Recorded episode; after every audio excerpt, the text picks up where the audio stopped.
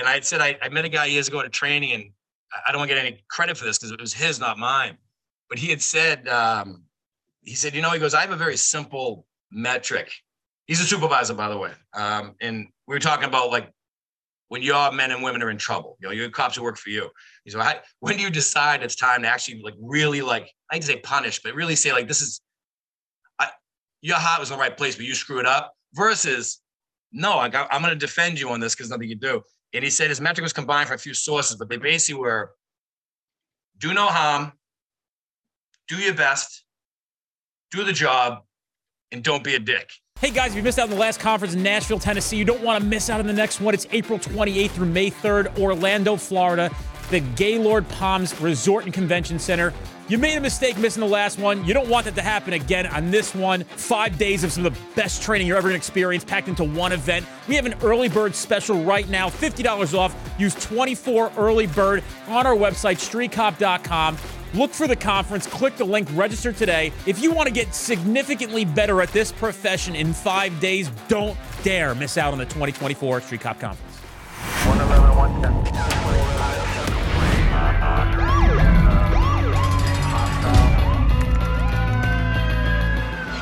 Be a street cop. Hey guys, welcome to this episode of the Street Cop Training Podcast. I'm your host, founder, and CEO of Street Cop Training, and today we have with us your favorite street cop instructor, the legend, the man who they travel miles and hundreds of miles to see, the most entertaining instructor in our company, none other than your favorite, Tommy Brooks. I, I can tell you that for me, when we're talking about um, kind of to your point, we're seeing like one department. I guess it's the old, it's the old saying of the old squeaky wheel gets the oil. You know, like you have the one department that gets all the attention for saying that maybe they they don't want to do proactive training. You have another department that's kind of getting it it's funny. The uh, I had heard uh, recently. Did you hear that? You hear the story that the five monkeys? You heard that? Yeah. So I think it's kind of interesting. But essentially, it goes like this: There's uh, they're doing an experiment. There's five monkeys, and they put them in a cage. In the top of the cage, they put some bananas and some things that will be attractive to monkeys. So naturally, the monkeys start to climb up to get the bananas, and these water hoses activate and blast the hell out of the monkeys. So they're like, what the hell? And they all climb back down. The hoses stop. They go up back to the to the bananas. The hoses start again. The monkeys climb down. They learn quickly, don't touch those bananas. You get this a hose to the face. And so every so often, um, they a monkey will start to go for it, hose and blast. So in the experiment, what they did was they got these monkeys to no longer go for the bananas in fear of the water, but then they take one monkey out, they swap them for a new monkey. But the new monkey doesn't know about the hose equals banana thing. So that monkey starts to go for the for the bananas, and the hose doesn't even have to go on because all the other monkeys grab him, pull him down, and go, no, no, no, no, we don't do that. And they start beating the crap out of him. The monkey's like, what are you doing? It's bananas, and they're beating him up. Then they swap another monkey and another monkey until one day there's not a single original monkey. So every monkey of the five monkeys that's in the cage has never seen the hose. Yet anytime a new monkey comes in, he goes for the bananas. They grab and beat the hell out of him. go, we don't eat those. But none of them actually know why. It's just a the practice has been committed that says we don't do that. But they've they've stopped the day of actually somebody saying, why don't we eat those bananas? They seem real good.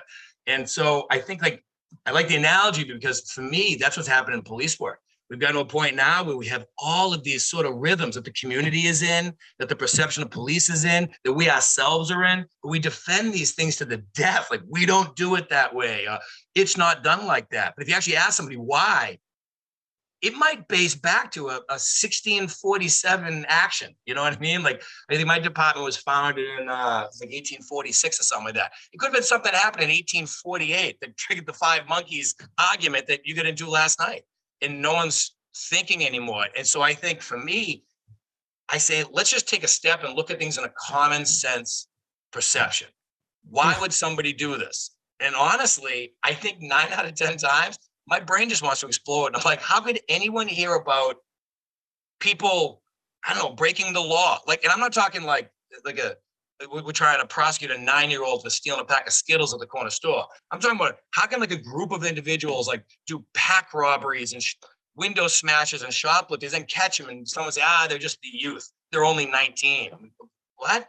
Like, so I don't understand the logic of that. And then I can't understand how the cop who found them and investigates these things is under suspicion over the fact that like I don't know he, he, he held them for 30 minutes while they were they were there and one of the girls decided to pee her pants while waiting and never told anybody. And they mad at the cops not offering a bathroom. It, yeah, I get it. That sucked. But it's a it's a bizarre micro moment inside of a much bigger picture.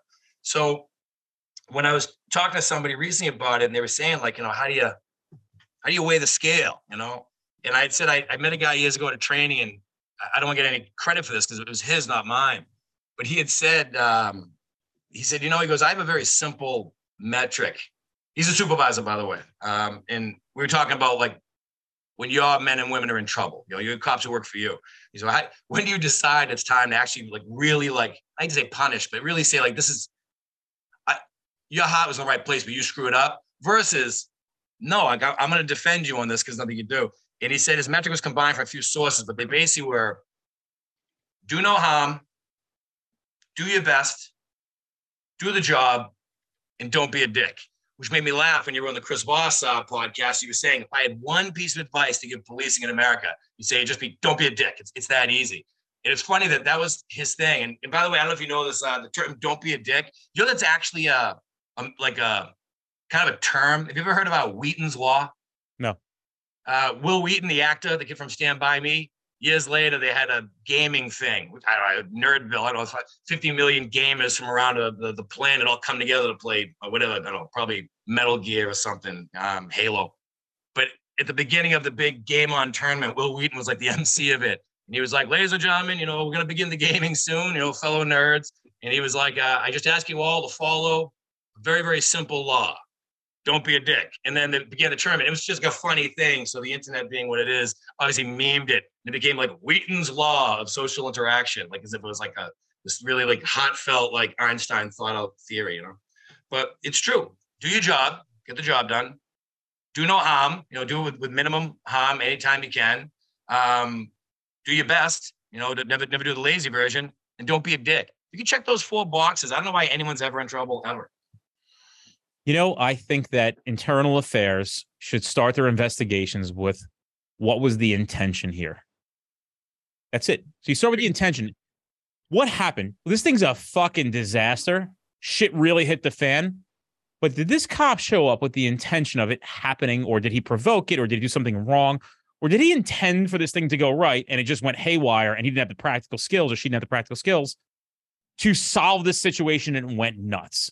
So, what was the intention? And I got to tell you, you know, before my time, I heard the stories of people who had bad intention. So I understand, like, there's one story that comes to my mind. I know a guy who got fired, and I didn't know him. I think his brother still worked with us. And I'm glad they did something about this. It was before I got there. So he's on the side of the road.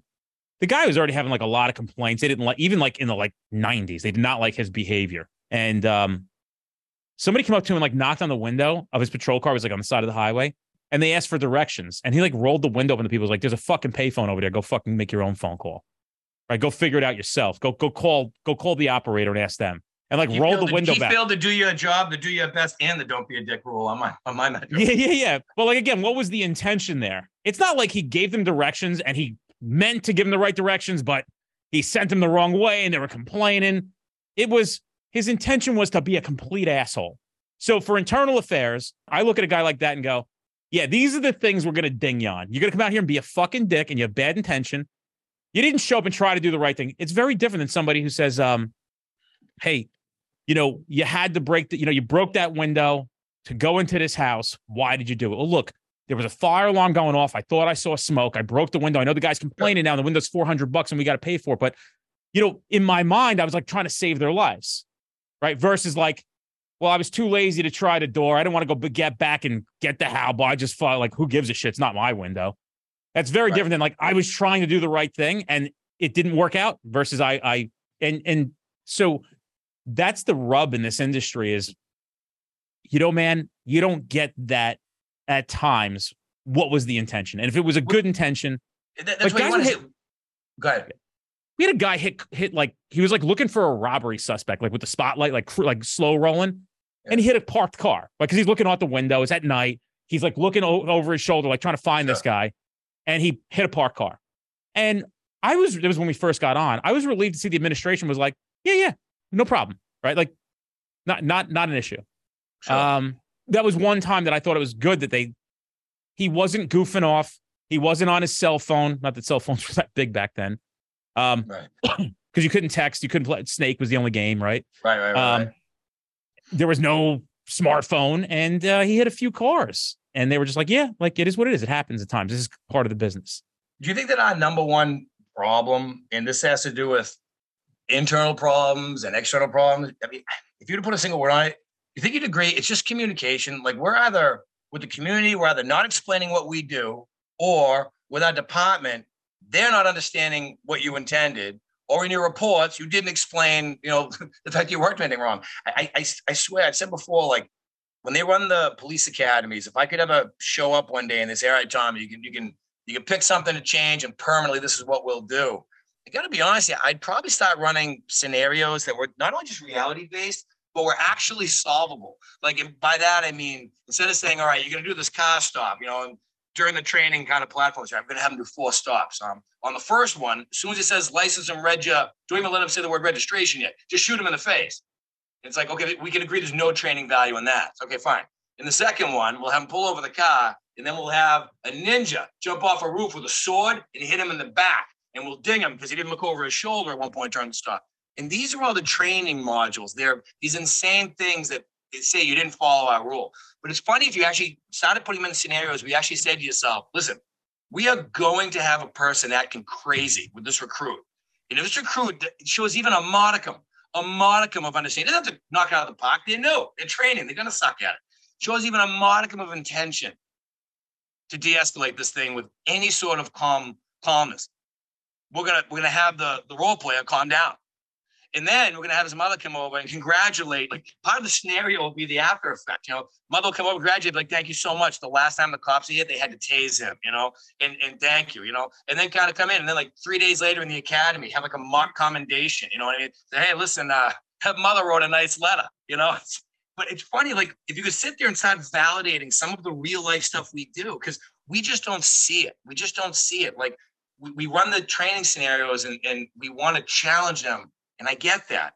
And I remember Kenny had done a podcast and he had said it once, and, and, and I agreed with it. He said, We run these scenarios in the academy for the worst case scenario. And I get that you have to do it, but you can't expect someone who's new at something to do top level stuff. You know, I, I yeah, I, I work with cops, I've been cops for 15, 20 years. They're the best in, in the country, in the country at this. You get involved in some crazy ass scenario, they still fuck up. So you can't expect some recruiters on a second day to get the high level tactical shit right. Yeah, we introduce it, but what they can get right is the skill of talking to people. Because if that if that young cop is if she's 30 years old, he's 30 years old, they've been talking to people for 28, you know? And so that's actually a skill I think they have a better shot at getting. So yeah, if I had a finger in the academy today, I, I think I, I would start making the scenarios. Uh, get rid of the five monkeys and how we always did it. You know what I mean? I, I'd introduce a new concept on how these patrol reenactments, uh, the practical application, whatever they call them, uh, scenarios. I, I, do them differently. I do them in a way that the whole academy was connected. You know what I mean? Every call you went to would be like a town. I could actually have you screw up a scenario on week four, and we'd have that jotted down. And in week 12, when you're doing really well in a scenario, I'll have that role player walk in and remember you from that call and start problems for you. You know what I mean? Or whatever. Just bring the world together the way it actually happens. Because, I mean, I get the academy can't be perfectly realistic, but we should we should try to reward the behavior we later want. Okay, I'll give you an example. I think I know I've said this before. I don't remember if I said it to you. But I teach at a lot of different police academies uh, here in Massachusetts. Um, I, I say pretty much all of them, unless they're just too far. I just, I'm not driving that far, but I pretty much do all of them.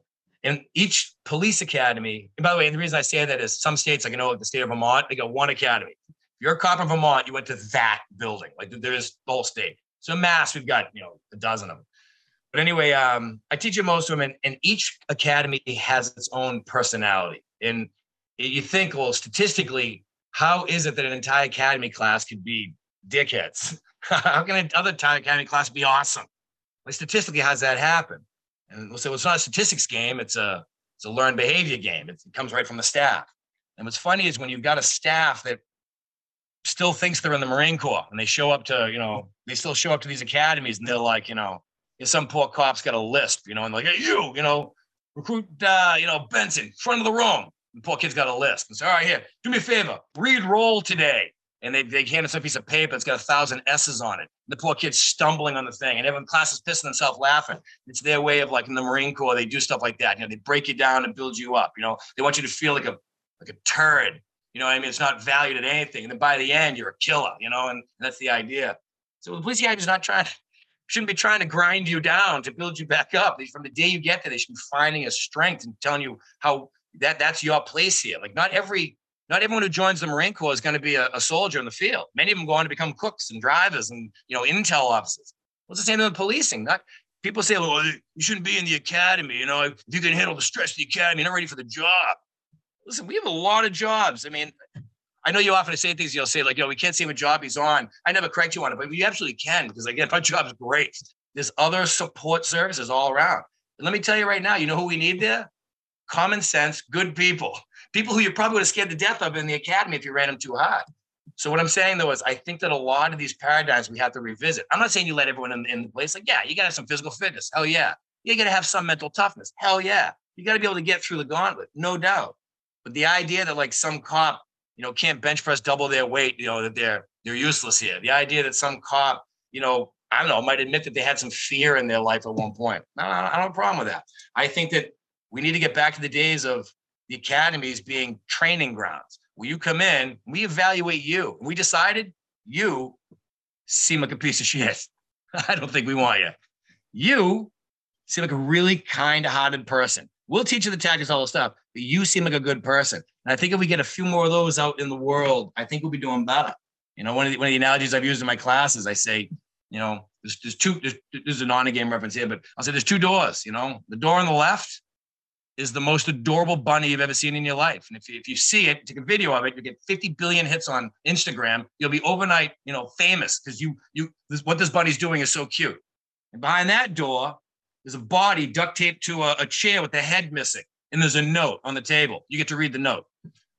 Pick a pick a door. You can only pick one. And I say, and you go into a, a room of police trainees, and I say, which door do you choose? And 99% of them choose the headless guy. I think it's a it's a it's a case study on two points. And I say, first of all, you realize most of the world would choose the bunny, right? It's like the bunny makes more sense. It's adorable. Like it's, great. This is the head. You, but what's crazy about it is after I point out that, and they're all kind of like laughing, oh yeah, you know, because we choose the head. I chose the, the bloody head. I'm one of those. And I'll make a joke and say, yeah, if you took this job, it's because you're a you're not a bunny guy, right? Or a bunny girl. But then I point out, I say, then how many of you guys, if I gave you a chance to think about it for a second, would go back and change your answer and choose the bunny door?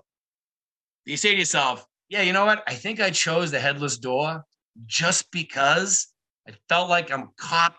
I'm in a training room in front of other cops. I feel like I was supposed to choose that. But yeah, actually, if you ask me honestly, a bunny, and I give it a chance. If I have a class of 50 people, I've never had less than seven people raise their hand and go, I change. Fuck it, I'm a bunny guy. I've never had less than seven. To which I then confess, I'm a bunny guy and I love this job. And listen, I don't think they come more macabre than me. I mean, listen, I love a good headless man duct taped to a chair, note next to it on the sofa. I, I love it. I love it. I, I took this job because I'm made out of broken pots. But give it an honest choice. Like, say, what do I want to do tonight? I think the bunny would be pretty cool. You know, the first thing is not going to be the point that I wanted to make, but you provoked a story that I remember being a recruit in my third academy. We had a guy who is a fantastic human being, and you knew his downfalls as a recruit in the academy, but he stuttered. And he didn't stutter all the time, just when he was nervous. So when they called on him in the academy, he got nervous. So he'd start yeah. to stutter. And dude, I can't tell you how many instructors would come in and make fun of him. And we knew how much of a good dude this guy was, you know, albeit he wasn't the superstar there. And I don't think we realize how unprofessional we are until we leave the profession and look back on it. I think when you're in it, you're like, oh, that's funny. I remember being like offended. And I got to tell you, I have an older brother who's handicapped uh, significantly. People know that if you listen to the podcast. That, he yeah. stutters. Yeah, he study he stutters heavily, big times. Always stuttered. And I've watched my brother get made fun of his whole life. And he's really, this is just a guy with a stutter. My brother's like significantly disabled. And, you know, I just thought like, what a fucked up thing. This guy is one of us. He's in here. He's going to graduate and he stutters when he's nervous. And every fucking instructor that's supposed to be teaching us on how to act comes in here and makes fun of this 25 year old kid who just stutters when he gets nervous. And it's just like, it was just fucking horrible. And I felt what bad for him every you single teaching that academy class on how to be great at this job? Like, you want to be an alpha on this job? Make fun of make fun of the weak. You know what I mean? not even the week, lesson. but like, dude, like you talk about another cop here. You're not even talking about this guy's who did graduate. The challenge. Yeah, find it. Find something you can exploit and make fun of it. No, 100 percent true. So that was one thing you reminded me of. But yeah, well, that's why I was saying I use the academy as a reference because, like, let's say I'm playing some video, whatever. Let's say it's a it's a gangs class, right? I'm playing a video, and in the background, and again, just not picking on one group or another here, but hypothetically, let's say there's a real fat guy in the background, just just as things are going, just a, like an obesely, you know, heavy person, right? And it's, just a person in the background. I'm not playing the video for that purpose. I'm I'm showing it for a different point. Okay, fine. There was a, a very very heavy individual in the background in the good academies that have good leadership in the, in the, you know the trainers and the instructors and all this stuff it's funny that i'll play the video and they all we all then talk about the point of my the video but the other academies it's funny that that'll be the video i play and some recruit right in the middle of class turns around like ha, hey it's Smitty, that's you ha, right in the middle of class really causing me to sit there and think okay one like you're a recruit in a class who are you to just interrupt the video i'm playing two why would you just call out your classmate and for an unrelated non sequitur reference inside of a video? What's even the point I was playing? I was like, hey, it's a video about a heavy person. It's a video about something else I'm playing. Just happen to be a heavy guy in the background. And then where the hell is your brain at where you believe that? But what's funny, I realize, you know why they do it? They do it for me. He thinks he thinks that when the video's over, I'm like, hey, hey recruit, what's your name? Oh, recruit Bartlett. Hey, Bartlett, dude, you remind me of me. Like that's why I I joke and you've seen my you've seen my presentation. I make it a, a habit. I oh, at one point within the first 15 minutes, I make a joke about being a giant pussy. I, I say, guys, listen, I'm a giant. I always say, I'm made out of real big pots. You know I mean? God made me six three and a couple hundred pounds. Like, sure. Make no mistake. Your smallest cousin, who's under 12 years old, could whip my ass. And it gets it laughs. And then throughout the thing, I'll play some videos, some of which are scenarios that get a little hairy, you know. And you'll watch it, you know, wrestling some guy with a gun in his hand. I get a video of it, this and that. Talking about that. And I'll play it for the clip. And my point of playing is the things the kid's yelling, you know, during the stress of it, right? But then I'll joke, be like, by the way, don't watch that video and think for a second that was interesting to me. I shit my pants, and I, I didn't shit my pants, but, but I'll I'll be very self-deprecating because it works better. And now that you know that cop who, paid to come to this training, who's 115 pounds, you know, or that cop's the training who's 315 pounds. Because they go, all right, you know, I'm not the toughest, you know what I mean? I'm not I'm not known for my boxing skills, but I could be successful too. And that's very empowering. Again, I, a lot of my my presentations meant to be empowering. The whole design of the gun game, the whole design of it is that it starts off like I think everyone knows the memes. You know, everyone's done my classes, the memes, the memes. That's it. But the, each meme is a is a lesson that there's a gun here. And as I play them, the memes pop right up in the videos. And by the end of the class, I'm playing videos. It's 30 people there. People like, he's got the gun. Yep. He didn't show it. There's no memes, nothing. But you've watched it throughout. It's it's made for building and training. It's made to. I don't have to break you down to build you up. I just meet you where you're at and build you up from there. You know? That's the idea. Every other profession does that. You think when you go to become a doctor, they tell you you're a giant asshole and a turd and a fucking who who, who studies and is, has bad diet and terrible teeth, so that you can then they can then work on making you a better doctor. No, they don't do that.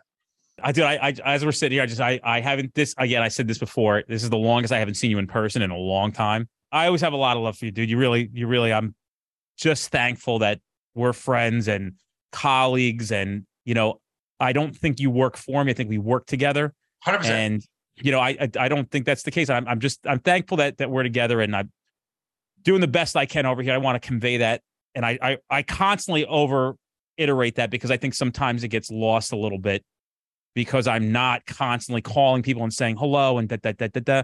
But just know that I disagree. I give yourself a little more credit. I got to be honest here. I don't know of anyone I've ever worked with or for who actually has even bothered to take the time. I would say that I could almost set a watch that every, I'd say generally never more than three months, you don't have some kind of a meeting or direct text just to me or something saying, listen, I just want to make sure we're touching base. and so I mean, communicate. If you have any questions about the things we're doing, so actually, I think you go out of your way to do it. I mean, because I think you know that sometimes you're going to make a decision for the company. You know, all right, I got to do this, and I got 50 people training for me. Six of them are going to hate this. So I, you know what, 44, I don't have to worry about. I got six people who I have to go pamper them and get some, I go buy some baby powder and get ready to explain to them that just because you show up into a class, there's a little more happening behind the purple curtain. Oz really does have a lot of gears that he's moving back here, you know. And so uh, it's I, I get it. Well, you know, I run my own business here. I'm I'm a mini street cop. I'm a non-successful version of it. You know, you're successful. Smaller arms, less hair. I am. I am literally. If we were like the movie Twins, I'm Danny DeVito. There's no doubt about that. Get the fuck out of here. well, dude, your earlier question to me was, what do you think the biggest problem in this industry is. And so you already explained it.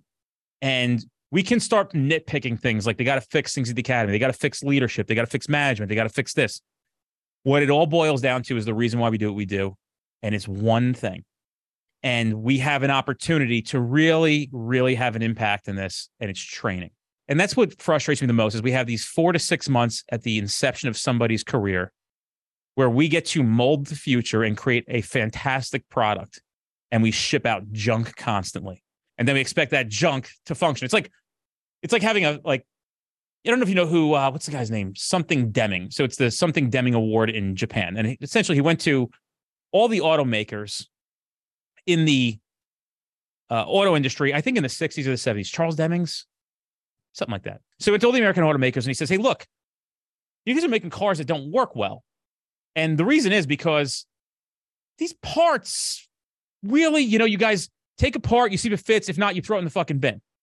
And and we can actually fix this. If we just stop the assembly line for 24 hours, we every time we find a problem with this, we can stop it and we can fix this. And if we fix enough of this, we can make cars that last forever. They're gonna be a better car than Japan and Toyota and and and Honda. All these cars will be better. And nobody wanted to hear it. Nobody wanted to stop the assembly line. They didn't need to. So he took that idea and went to Japan. And everybody in Japan listened to him. And so now, years later, right after they started implementing the uh, Edwards Deming, I think is his name, this process, they call it the Deming's process.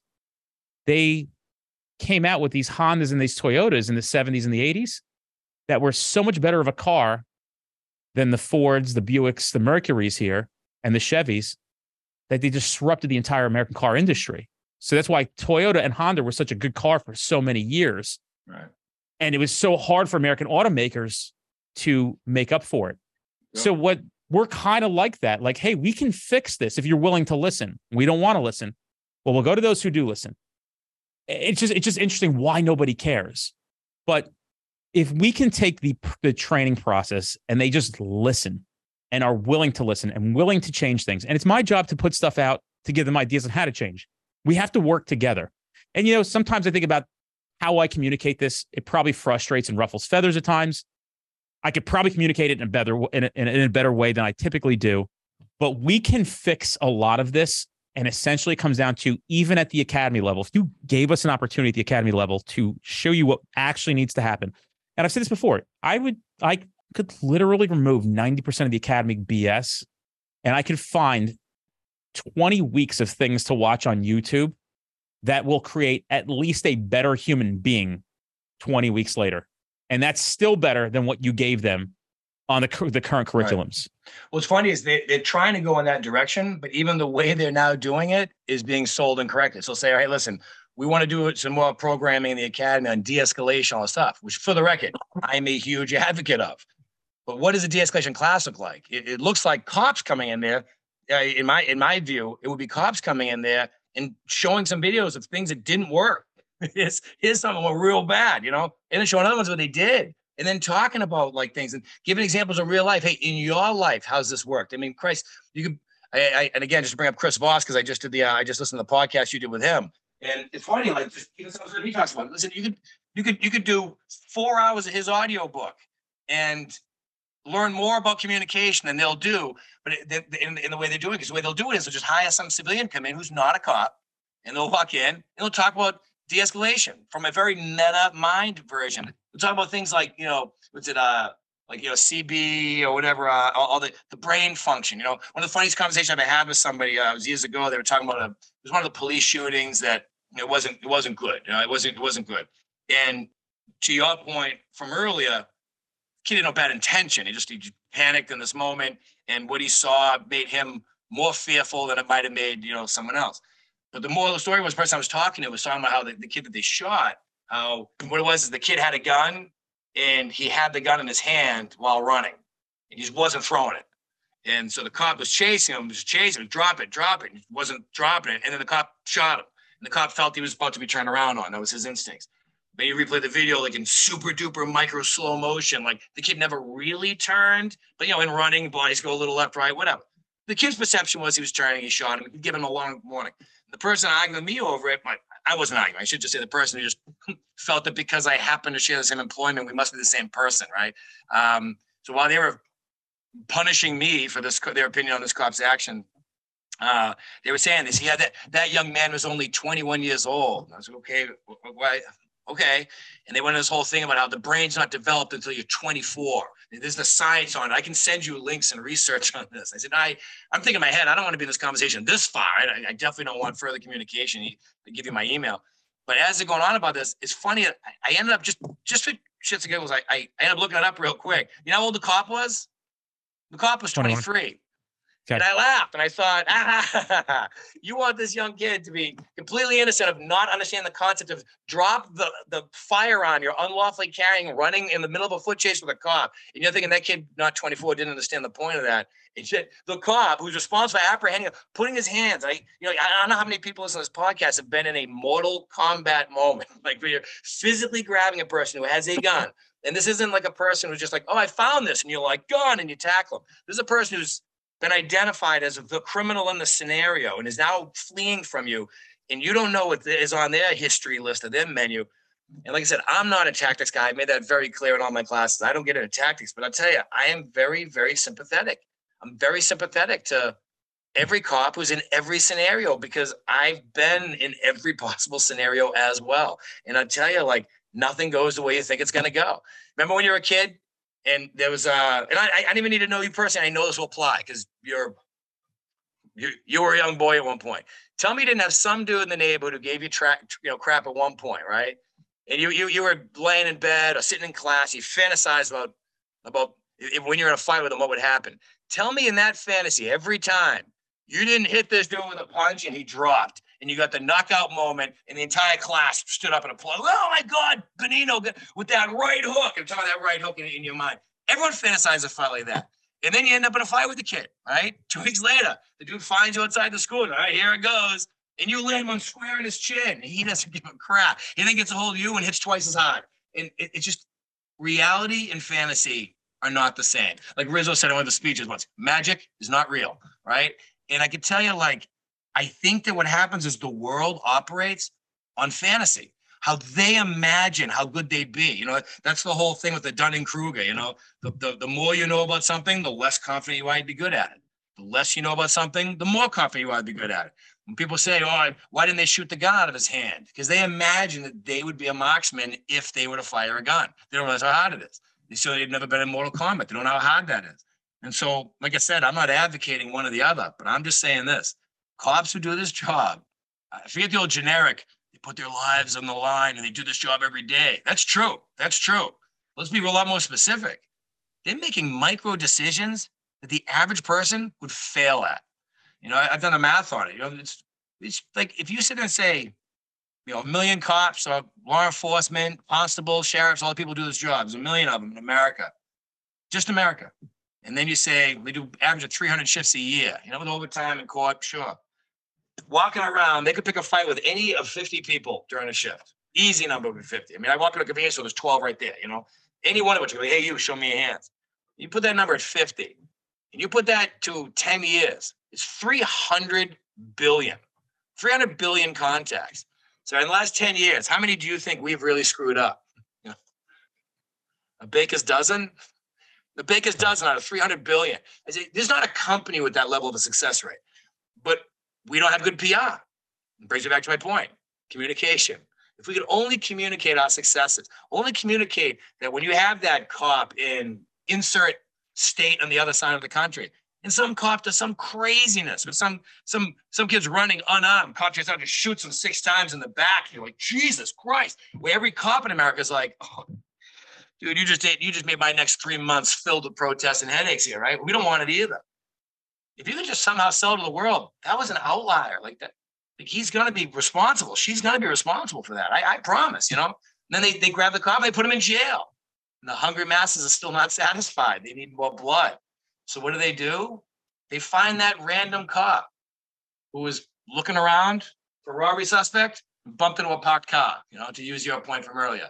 Ah, ah, he screwed up. You know, we're gonna hold cops responsible, let them know that these bumpkin cars won't be tolerated, you know. And it's it's wild if you think about it. I'll give you I'll give you a quick example. Um, they did a thing here in um just kind of on a national scale, but where they have the civilian review boards, you know, will come through and you know, whether it's a version of post or whatever it is in your state. But they'll come through and they say that we want to evaluate your internal affairs things, kind of like an audit, if you will. Now, I completely support this. Why not? Go for it. Let, let them, that's what they should be doing. They shouldn't be responsible for the investigation. But yeah, absolutely. Transparency, let them audit. But what's funny is I, I, I was asked my opinion and I'm not high enough ranking where anyone cared. But um, I said, I really, really hope, and I sold this to everyone I could above me, saying, please make this happen. I said, can you only let them review cases blind? They can't know our outcome on it. See, they wanted the ones that we found not responsible, so they could review them. Now, I'm I'm good at math, um, like uniquely good at math, and I can tell you right now, like I'm thinking of a statistics class to say if you give a person who believes, if I believe there's a problem in that room, and then I walk in that room and I say, give me a hundred cases from this room, and I think you're not doing them right, I'll find a bunch that I would flip because my metric only goes from A to Z now. These are the only cases you've given me. So I'll scale them in comparison only to each other. Remember, these are all going to be clear. So I'm only looking at the good cases. And then I go, okay, well, this 70% here, maybe you're right, but these 30 should have been responsible. Because on the metric from A to Z, these were the 30 of the 100 that were the worst of the 100. But they're not looking meta on this and going, but those 100 were all good. So I said, if you want to do it, give them the cases, but don't tell them how we found. Because it'd be great if they went, all right, case number 3819, we would have found them responsible. We go, oh, good. So did we. Okay. Yeah, well, yeah. then on case number 1264, we probably would have cleared them on that. So did we. It'd be amazing if they did 100 cases, goes, wow, we came up with the same numbers. Maybe you guys are all right.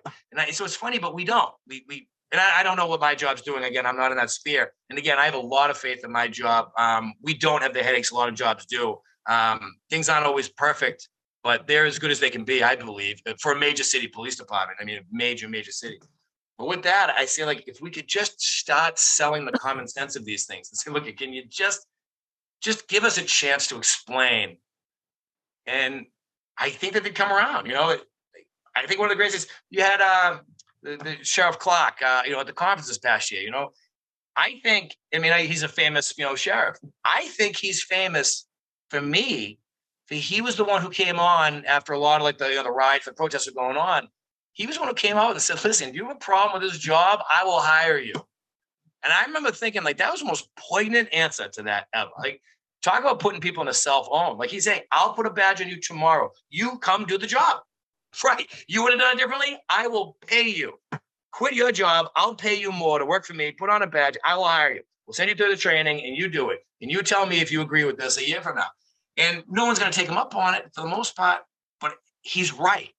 And I think that that's why, and for me, that's how I first heard of it. That was the, the viral, like, the guy's finally saying what? And um, I do. I just think that if people could see us and, and realize, oh, wow, you made a joke once. You said, you know, people meet you out in public because you're obviously one of the most, I would say, notoriety based police related individuals in the country. You know what I mean? I, I'd probably probably in the top 25 in the country, like recognizable cop face, right? And uh, you'll see people meet you out. They're like, they're like you're a celebrity. Oh my God, it's you. I, I heard you say once. You go. To be clear, guys, like you imagine a celebrity thing. But you know, I'm gonna go home and pick up dog turds in my yard today, like and bitch about it. You know what I mean? Because like uh, whatever, you know, the kids aren't helping. And what's funny is that couldn't be more true on the big scale. People look at the cops and they've been trained in that. How, how can you mess that up? Like you're supposed to have training in that. And we did have training in it, which means I did better than probably you would have, but it still sucked. The scenario was nuts and it didn't work out. And if you have such a reliance on training, then why aren't you trusting my training? Trust that the training took me as far as it could be, and there is no, there was no solution there, you know? And that's what I think a lot of people can't understand is that we do a job that often doesn't have a solution. It's it's, it's the you've, you've entered the suck And now the question is, how can you mitigate the suck?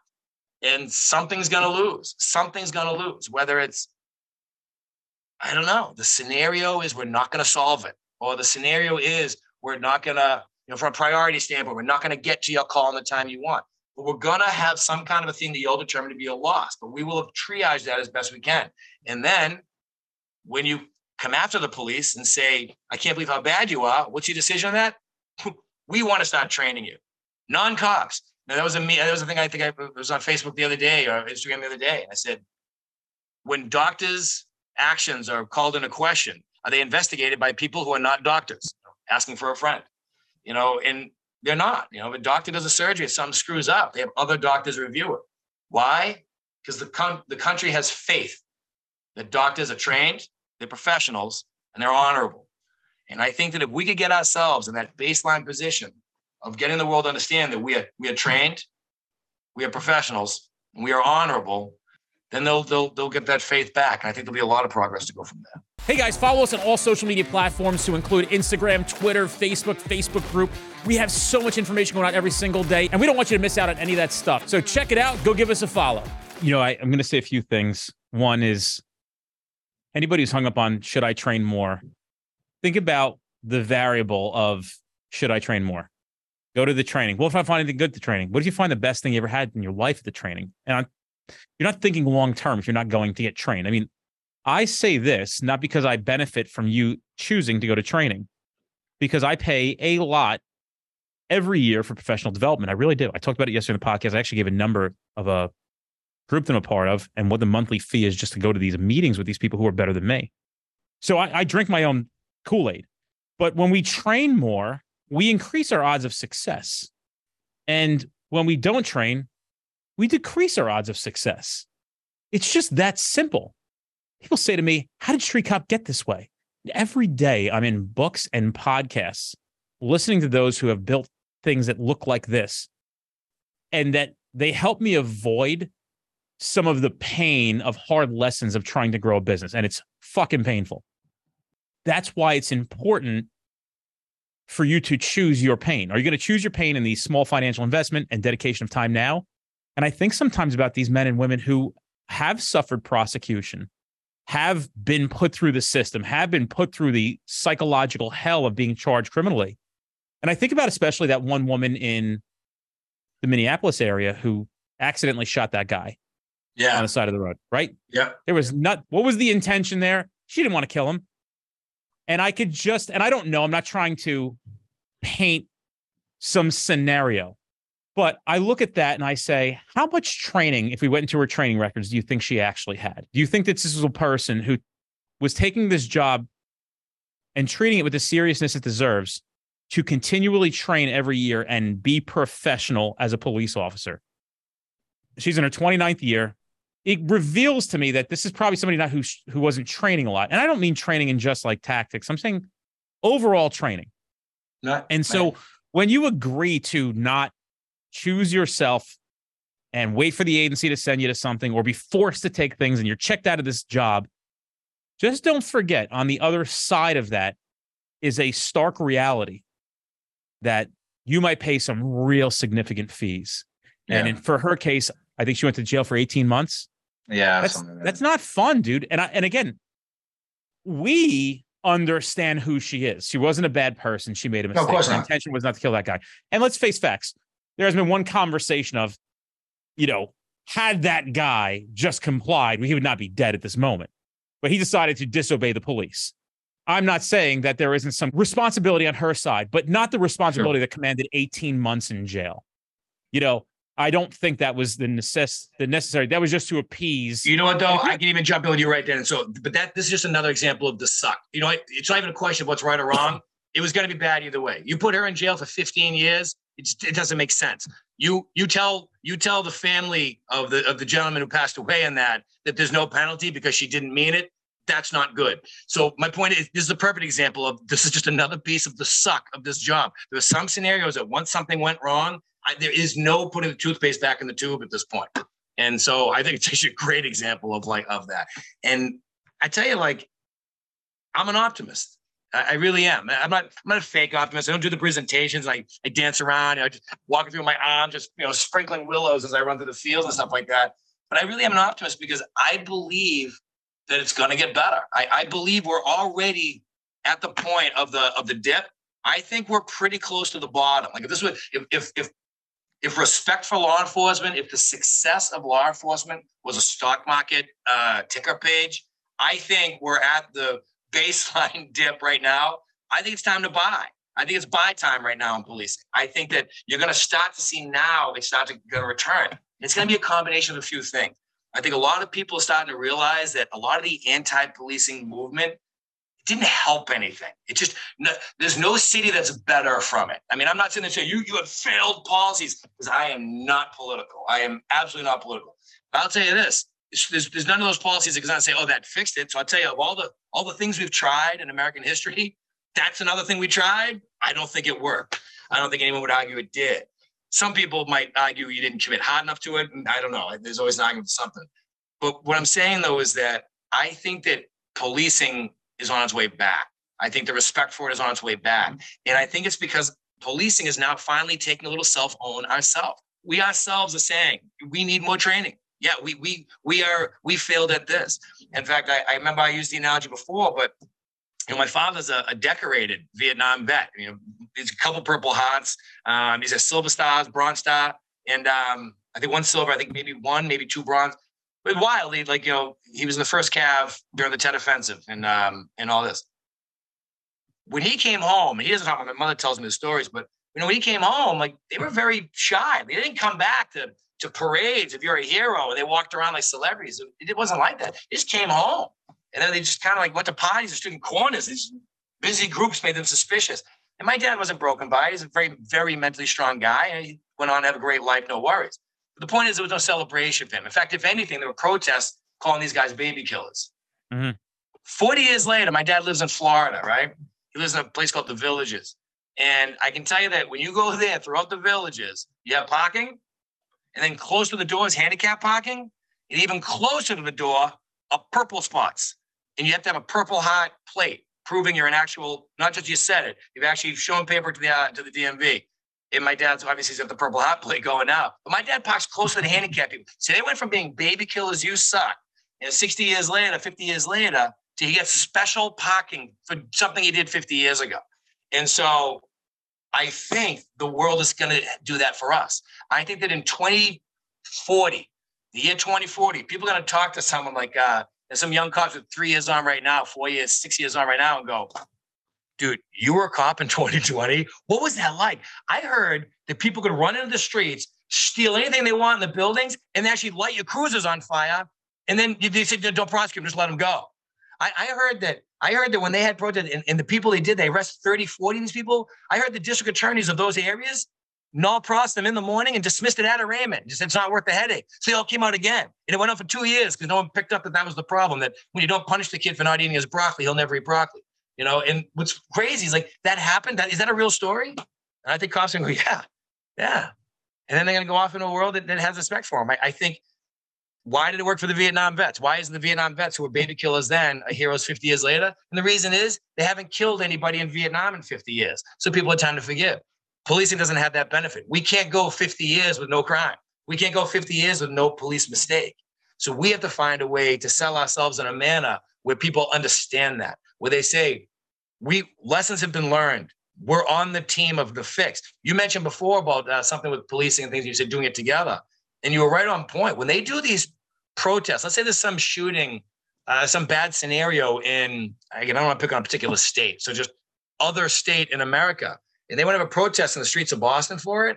I wish they wouldn't ask us to come. I think they'd be surprised. We'd go with them. You know, hey, we want to march in the name of justice. We'll go with you. We want justice. We're the same team here. We're not saying that the cops did anything right. We're not saying anything wrong. But hell yeah, we'll join you. We are not them. Like it's so funny. They'll sit there and point you and go, "You're a cop." So that means that you are, and they'll list all the bad things you are. Like, dude, we just met. Like I'm, I'm a dude who's gonna go home and pick up turds in my yard today. You know. And what's funny is, why do you hate us? You know what? You know why they hate us? They hate us because they think that we look at the community. This is very ironic, and judge them. And that's the irony of the entire scenario. It's like you think that we judge people and therefore we're hateful. So you blindly judge us in a hateful manner. I, I don't even see how anyone could get the logic behind that. But here we are. So I think it's time to stop bitching about it on our end and start saying, what's the fix? And as I said before, I believe it's getting better. I believe we're currently on trajectory to the fix. If there's a stock market, I think it's buy time. And I think that if I was given the choice to join this job now, or you know, 25 years ago as I did, I think that I think that it'd be better to join it now with a, and inherit this insanity and be part of that fix than to have like the last five years of guys my age have had. It wasn't like this for a long time. The end of my career has gone wild, you know. And as you see this fast retirements, all the all the the bad that comes with it, you know. I think the reason why you may want to join it now is because of the resources that are available. The internet has made us available to you, other training companies available to you, giving you different perspectives. And one of the nicest things I get back on this podcast, and I get it often from a lot of people hey, man, I listen to the podcast every night. Not only did you change the way I do police work, you've literally changed my life. So that's why I show up to do this thing multiple, multiple times a week. And earlier you said, I think there's hope. We don't have a choice but for there to be hope. So embrace the fact that cops will always be here. And if you're hopeless doing this job, it's probably not a good idea for you to be in this job. I agree. Because you have to show up with the intention of hope. And every little piece of hope that we put out there and every little piece of good work that we do drives that hope needle forward. And I, will be honest with you, I, me personally, obviously I'm very compassionate and empathetic towards police officers, but I think more than ever, people have had enough of the bullying of the police. And I think that cops, I talk to a lot of cops, are getting a lot of support. And the crazy shit is, you can tell where they're the most loved because that's where, you know, you're in our Facebook group. Where do people always ask who's hiring when we see it in the queue? I can't approve all of them because it just gets nuts. Right. But there's there's three states where people want to go. Florida, Texas, Tennessee. It's all we hear in the group over and over again. Florida number one, Texas number two, and then Tennessee. So why are they fleeing to these states? Is because the residents of Florida have said, we like the cops here. If the rest of the co- and dude, I really believe I watched. I was watching North Woods Law the other day. I, it's the only cop show I'll watch because I find it very interesting because I don't know how they investigate like the massacre of deers and shit, right? So I always I know a lot of those guys now. It's quite comical. Uh, so I find it interesting. But you know, you see these guys working in these remote areas of like where you are, the New England. That's where most of it's filmed, and they have such a great relationship with the community. So you're telling me that the whole world hates the cops? I every time I talk to a Boston guy, I'm like, "Yo, do people like like the cops in Boston?" And they're like, "Yeah, they do. Yeah. They, they like us here." You know, and then you meet guys from the NYPD. Not every part of New York hates the cops. If you go to Staten Island, which is one of the five boroughs, yeah. Bro, I'm telling you, my whole family lives there. I mean, half the fucking place has blue ribbons tied around trees.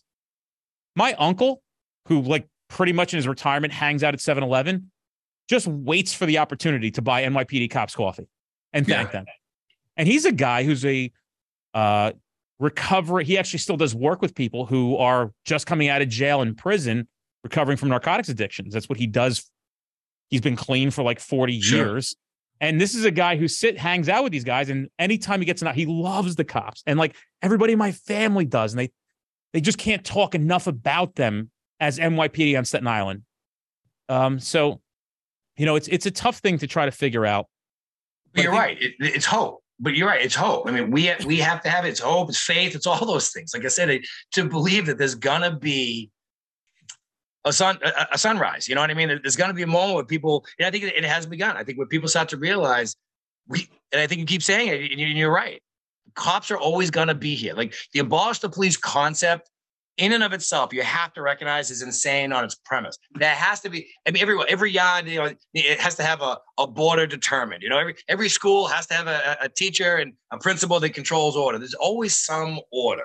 And so someone has to enforce that order. There's never going to be rules. People go, hey, here's all the rules. Society, please keep follow them and just trust that the world will. So you're right. There's always going to be cops. So the question isn't how do we abolish the police? And the question isn't as the cops, how can we insert our domain? And the question I think is no longer the whole. It's all about community policing. And that's become just a tagline now. Like people just say, like, our mission's community policing. So okay, well, what are you doing about that? They're like, It's like the South Park episode, you know, like, you know, we steal the underpants, middle phase, profit. How'd you get to profit? Phase two. They never say what it is. I think the idea has to be an actual commitment to doing this together. Like I said, inviting the community into more, the community inviting us into more. Every time they do one of these protests, the one things I'd love to see is to uh, just invite the police with you. You you'd be shocked how much we will agree with you on stuff. You know, yeah, we agree that that you know when when when young inner city kids are being killed, we agree that that is bad. Yeah, it turns out we've actually dedicated our lives and, and, and often our safety to combating that thing. We're in a complete agreement about that. Hey, there was a, a scenario where I went with the cop and the kid pulled out a gun, didn't drop it. The cop had to shoot him. Yeah, we agree that's part of the suck. We agree that's a terrible scenario. Let's work together. What would you do to fix that? We will employ that, and we will show you why there's certain things we can't do. It turns out we can't fly. You know what I mean? It's, it's, it's something we don't have. You know, we can't we can't stop time. It's something we can't do. You know, we can't turn back time. There's a series of things we can't do. We can't go back and make ourselves smarter or faster or stronger. That we can't do. What we can do is listen. We can communicate, and we can we can work together to find future solutions. And I think that once we kind of get to that point where the community says, "All right, we'll give you a shot. You guys are professionals. You have training. We think you're inherently good people. In fact, think about it, that's what cops are. They're, they're vetted parts of society. Like, you know, like we may only need an active uh, driver's license and a high school equivalent, but we go through at least a little bit of test to determine we're not crazy and or criminals, you know? And if people got to slip through the net on that, sure. But for the most part, I'd say we're better vetted than any other job in American society, other than some secret uh, government agency or something. You know? I think every cop has to acknowledge that they are responsible and everything that they do for the circumstances that we and I'm not saying the ones now, we're inheriting this garbage that the previous generations dumped on us. We yeah. have to fix all this crap that they thought was funny, and there was no body worn cameras, and there was no training, and they just, you know, it was good enough, and it handled this. It was a band aid, band aid, band aid. So we're we're willing to fix that, but every cop listening to this has to recognize that we're not expecting you to be perfect. But just remember, everything that you do contributes to the detriment or the growth of this profession. And I mean it from how you talk to people. When they're in a car crash, do you express compassion, understanding that what would it feel like if you hit somebody? And maybe you don't know that they're dealing with extreme financial stress already, and now they don't have a car. So you don't have to be a tough guy in a situation like that. And so that person remembers how nice you were during that scenario. Or I saw one of these North Woods Law thing. The guy, his his trailer hitch broke off and his fishing boat like rolled back and like hit a tree. And the cop says to him, they're all his family pulls up, they're all making fun of him. It's like a big joke. And the cop says, I can tow your uh I can tow your boat. He goes, well, I have nowhere to put it. He goes, I'll put it in my house. You got to come get it in a couple days, but it'll be my drive. I'll give my address. And up there, it's obviously a very different scenario. Sure. Like, could you imagine in front of the six to eight people that observe this police officer, this conservation officer, this game warden, was so kind, not only to give this guy a tow, but then to leave the boat at his personal house to show, you know, just what do you think that says to those eight people? That says anytime I see a game warden and anybody saying anything bad to a game about a game warden, I'm defending them because of what this yeah. guy did for me. It says everything about it. It says everything about it. And it's those little things that we do. Like, bro, like you know, getting somebody the taxi when they need it. You're making the call for them. They can't find it. You know, you just these these things that we do. Hey, I'll give you a ride to the gas station. Hop in the back. I'm not technically supposed to do this. We'll go get a gas can. My buddy's got a garage down the street. Yeah. We just wanted to help people that much. You know how many times I gave a fucking guy locked up a bottle of water after a foot chase? Because I just see he'd be like, I'm like, here, bro, take some water. Right? It was a hell of a chase. Like, you know, like, really? Sure. I'm like, yeah, yeah, yeah. Drink some water. You need water. You're gonna start just drink some water. Oh, oh yeah, appreciate that, bro. Like, hey, listen, it's the game. It doesn't mean I'm not a human being. What do you think that? What do you think that interaction back at processing now becomes? Yeah. Because that kind gesture. What I bring four bottles of fucking Poland Spring at me every day in a fucking cooler. You know, here, have one. I can stop at 7-Eleven. I never. I usually go home with two anyway. Sure. You know. I, I can tell you, I, I, can tell you a story too, and, and this is this is Googleable because when I tell you the story, you're gonna say he has to be exaggerating. There's no way there's a true story. Um, you could you could Google it though. We had a we had a guy shot uh, a few years ago. I think it was maybe 20. I had to guess it's 2015, maybe 2016. The guy gets shot and it goes right through, carries down the street. There's an old guy, mid 60s, walking his dog, and the bullet travels down, hits the dog. And so get on scene, they're dealing with everything. And basically, as part of it, because the ambulance tied up with the humans, um, guys that I'm working with the squad, they kind of scoop up the dog, throw him in the cruiser, shoot down Angell Memorial, 24 hour, you know, trauma animal hospital. So get in there, they run in with the dog, the owner with them. So anyway, we're back. I'm back and forth between the scene. I'm the supervisor, so we're doing whatever. We're checking in with this hospital throughout the night though, because obviously we're all like, oh, the dog, you know, check how's the dog doing. So we go back a little later, and I'm there for this conversation, so I'm not exaggerating this an inch. Basically, what I think it happened was I think the hospital was probably because I work in, a, in this was an impoverished area that we're in, right? That for them policing on this night. What I throughout my career, but certainly on this night. So I think that the the doctor from the animal hospital was used to individuals coming in with trauma. My dog's been shot. They deal with the immediate, you know, keep the dog alive, sustain life. But then they used to people not paying the bill. So the doctor basically comes out and he's, I'm there for the conversation. He says to the guy, he goes, um, listen, he says, um, we've done what we can for the dog, for the emergency trauma. The dog is stable and will remain stable. He has some shattered bones here. In order for us to actually repair the damage to the bones, um, we would need uh, some money for that. They said uh, be, the doctor wasn't trying to be mean. I think he was trying to be honest with the guy. Like basically, what the doctor was saying, if I was a because it took him a lot longer than I wanted to take me now. But basically, what he was saying is, dude, if you want to dip right now, no one's going to be able to chase you for the money we've already put into the emergency. And if you want this dog fixed, we're not doing that one on the arm. Hey, you got to you got to pay. So the guy even says at one point, goes, uh, okay. So the doctor says, okay, so how would you like to pay? And the guy says, pay what? And I'll remember the number for the rest of my career. It was $3,246. He goes, to continue on treatment, we have the estimate here is $3,246. So the owner, the 65 year old economically challenged older man, he goes, okay. Doctor says, well, how do you want to pay? Guy says, pay what? I said, sir, sir $3,246. He says, well, I don't, I don't have that.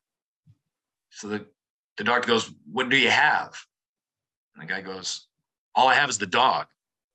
And I was like, oh. And I look at, I'm, I'm working with CNI. I'll, I'll give the names. It's a good thing they did. It was Brian Smith and, and Dave Lanteigne. Looked at two of them and they went, I was like, here you go, buddy. I give the guy my credit card. We paid $3,246 on the spot. We paid that. We paid the thing for the dog to get the treatment.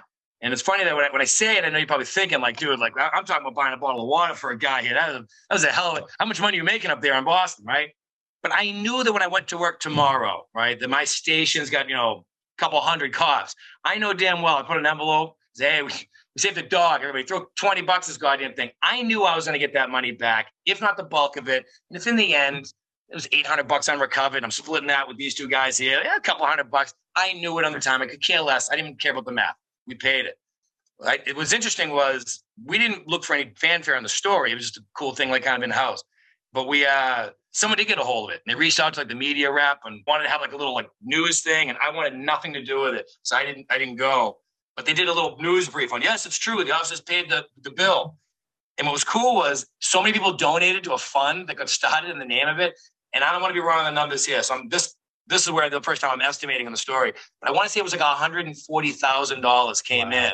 Um, I don't know the exact number, but what I do know is Angell Memorial started a fund for the dog so they would pay a lifetime of bills for the dog. This guy would never have to pay for bills, but they bought toys. This guy turned out didn't own a cage at home. He just had this like dog, like he's like hooked to the radiator at night, like uh, on his leash. This could do it. He got everything. And um, the guy Dave that I work with uh, did a lot of stuff with dogs. He actually ran a thing called Lilly the Hero Pitbull at the time, and he was very into dogs and stuff. But he ends up going by, and they, oh god, they, they furnished this guy. You know what's crazy? You know what the dog's name was? Felony. True story.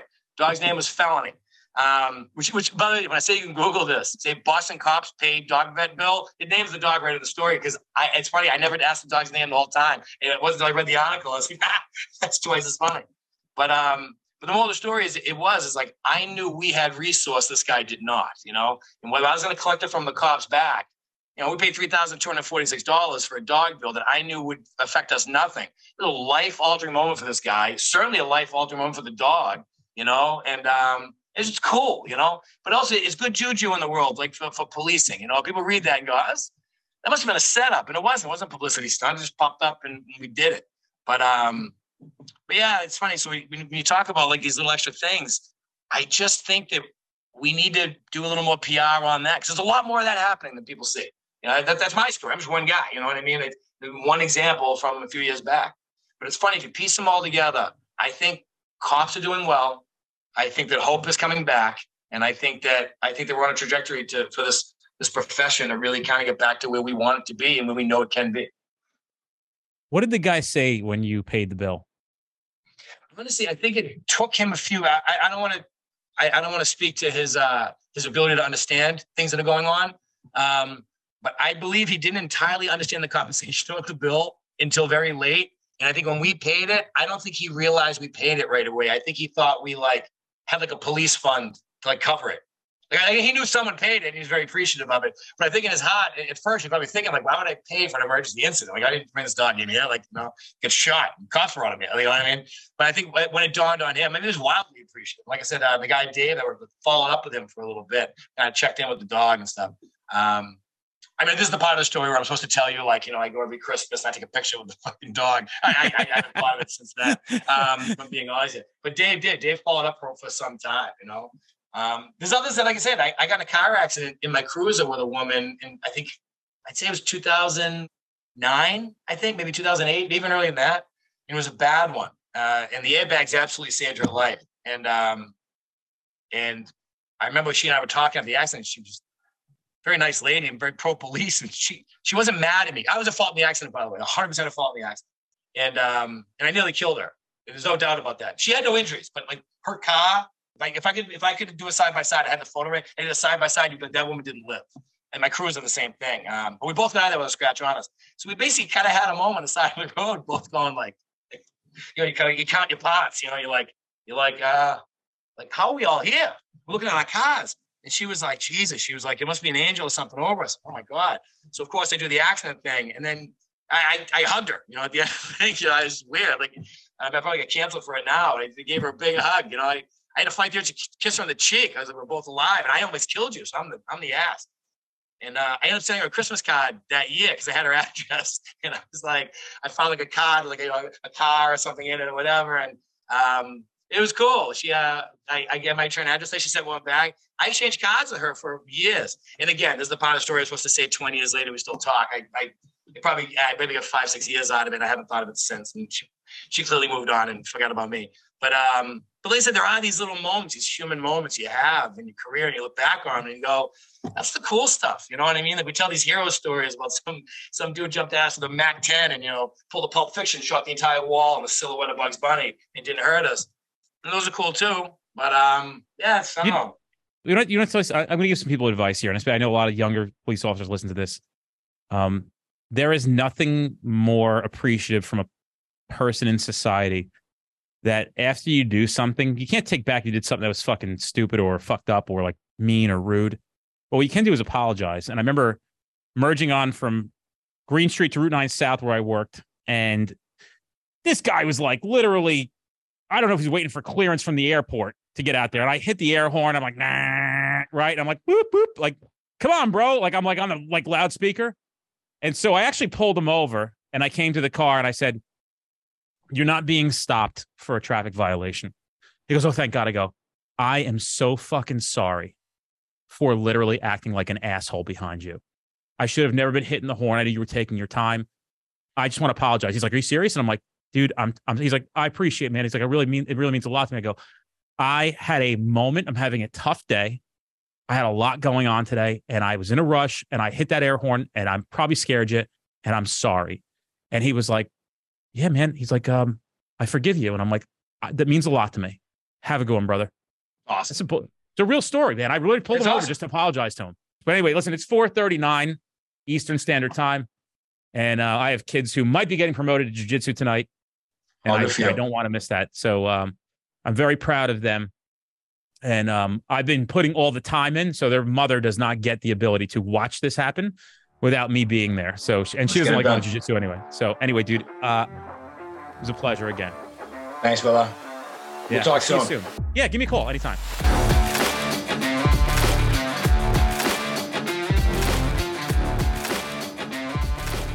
Hey guys, check out our upcoming training at streetcop.com. Don't forget, we have 50 instructors nationally teaching a variety of topics. These are the best classes you're going to experience in your career. We make sure of it. You're going to love it. I guarantee you, you're going to be thankful that you went. Check us out at streetcop.com for all upcoming classes in your area.